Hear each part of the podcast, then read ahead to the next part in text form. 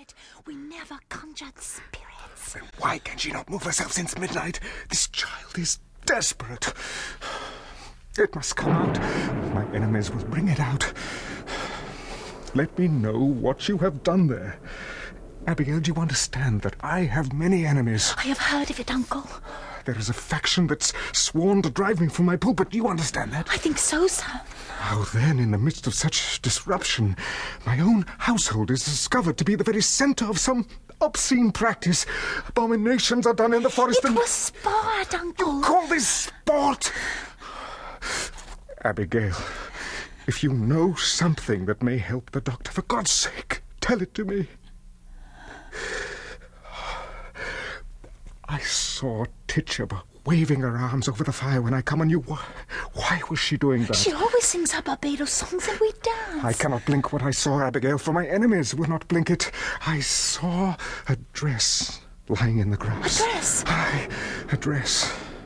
And I, I thought I saw someone running naked through the trees. No one was naked, you mistaken. I saw it! Tell me true. Abigail, and I pray you feel the weight of truth upon you. For now my ministry's at stake. My ministry. And perhaps your cousin's life. Whatever abomination you have done, give me all of it now. For I dare not be taken unaware when I go down before them down there. There's nothing more. I swear it, Uncle. Oh, Abigail, I've fought here three long years to bend these stiff necked people to me. Now, just now, when some good respect is rising for me in the parish, you compromise my very character. I've given you a home, child. I've put clothes upon your back. Now give me upright answer.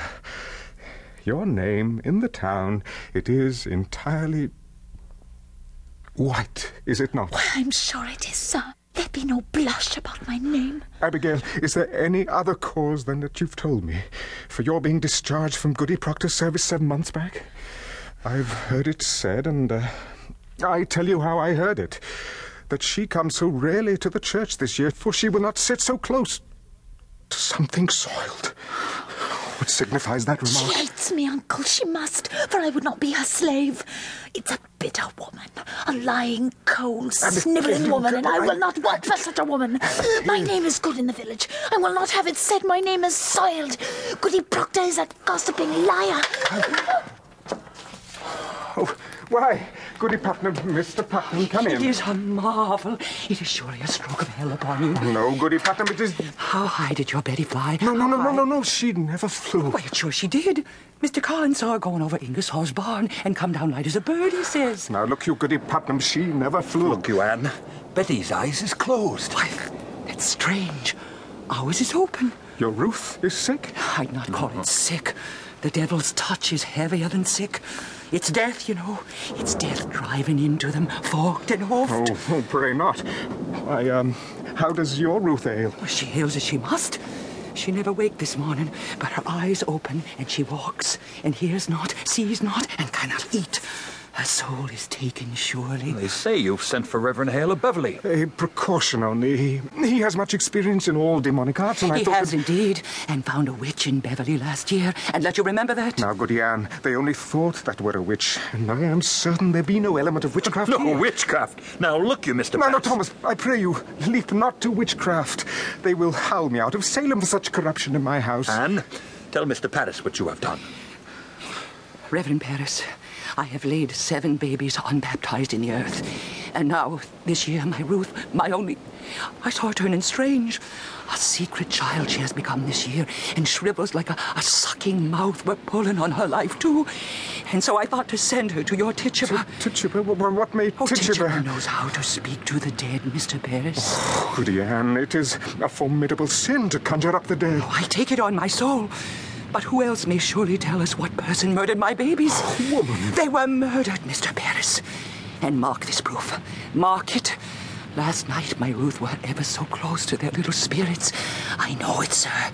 For how else is she struck dumb now except some power of darkness would stop her mouth? It is a marvelous sign, Mr. Parris.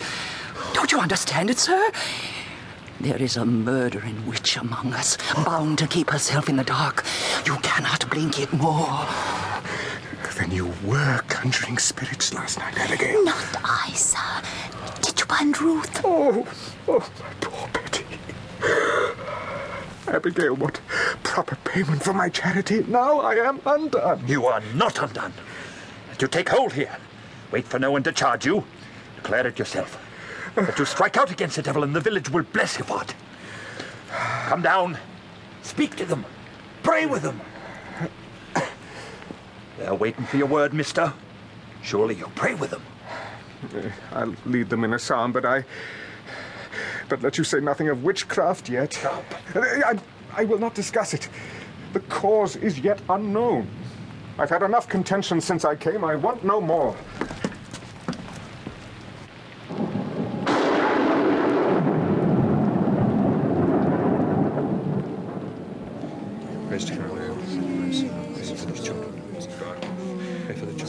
Us out of darkness.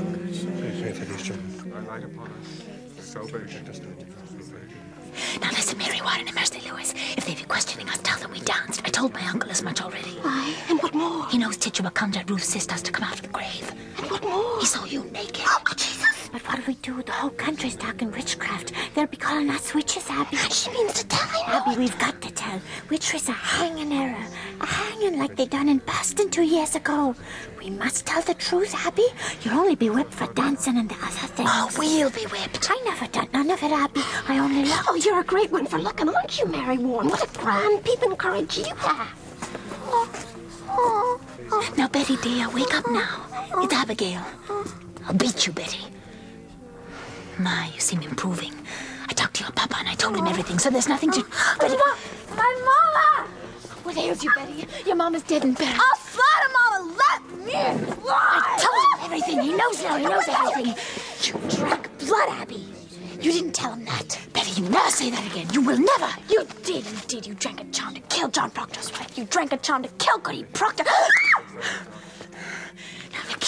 All of you. We danced, and Tituba conjured Ruth Putnam's dead sisters, and that is all. And mark this. Let either of you breathe a word or the edge of a word about the other things, and I will come to you in the black of some terrible night, and I will bring a pointy reckoning that will shudder you. You know I can do it. I saw Indians smash my dear parents' heads on the pillow next to mine, and I have seen some reddish work done at night. And I can make you wish you had never seen the sun go down. Now, Betty, sit up and stop this. What's got to Abby? She's gonna die. It's a sin to conjure. I say shut it, Mary Warren, shut it. Oh, uh, How's this going home, Mr. Proctor? Be you foolish, Mary Warren? Be you deaf? I forbid you to leave the home, did I not? I, I only come to see the great doings in the world. I'll show you a great deal on your ass one of these days. I'll get you home. My wife is waiting with your work. I- I'd best be off too. I've my Ruth to watch. Mrs. Putnam would want that.